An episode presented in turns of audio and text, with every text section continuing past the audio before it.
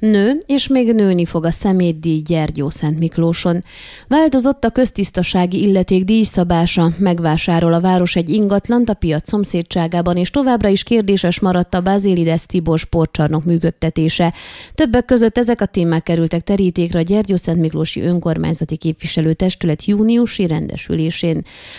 Több mint két órán át üléseztek a képviselők csütörtökön, ahol 19 határozat tervezett megvitatása után még több vitás kérdésről is beszéltek.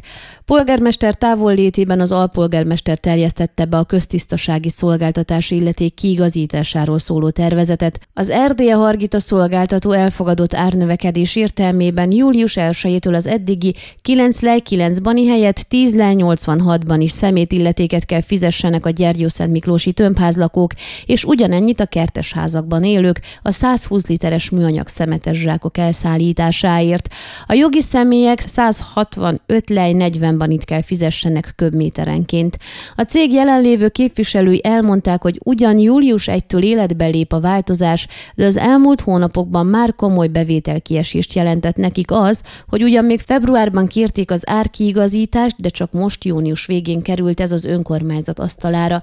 Az is elhangzott, hogy ezt a most el elfogadott árat még a tavalyi költségekkel számolták ki, amikor például az üzemanyag 5 lej 50 baniba került literenként. A mostani árat megpróbálják évvégéig tartani, de az már most biztos, hogy 2023. januárjától szükséges lesz újabb emelés a szemét illeték esetében.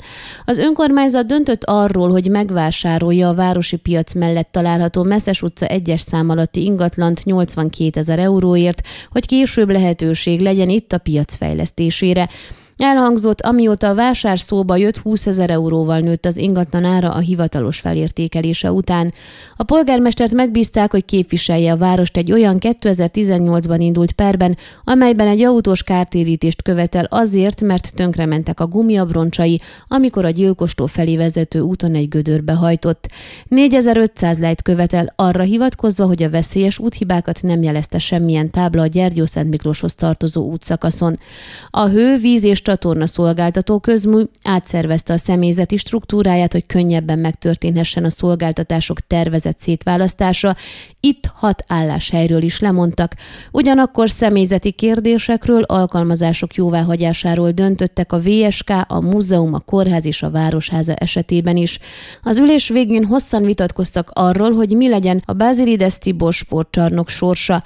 A sportiskola korábban jelezte, hogy a megnövekedett gázszámlák miatt képtelen fent fenntartani a létesítményt, és abban bízik, hogy a város majd támogatást nyújt neki a számlák kifizetésére. Ha ez nem történik meg, akkor lemond a csarnok működtetéséről is visszaadja ezt a városnak. Érvek és ellenérvek hangzottak el, de a megoldáshoz nem kerültek közelebb.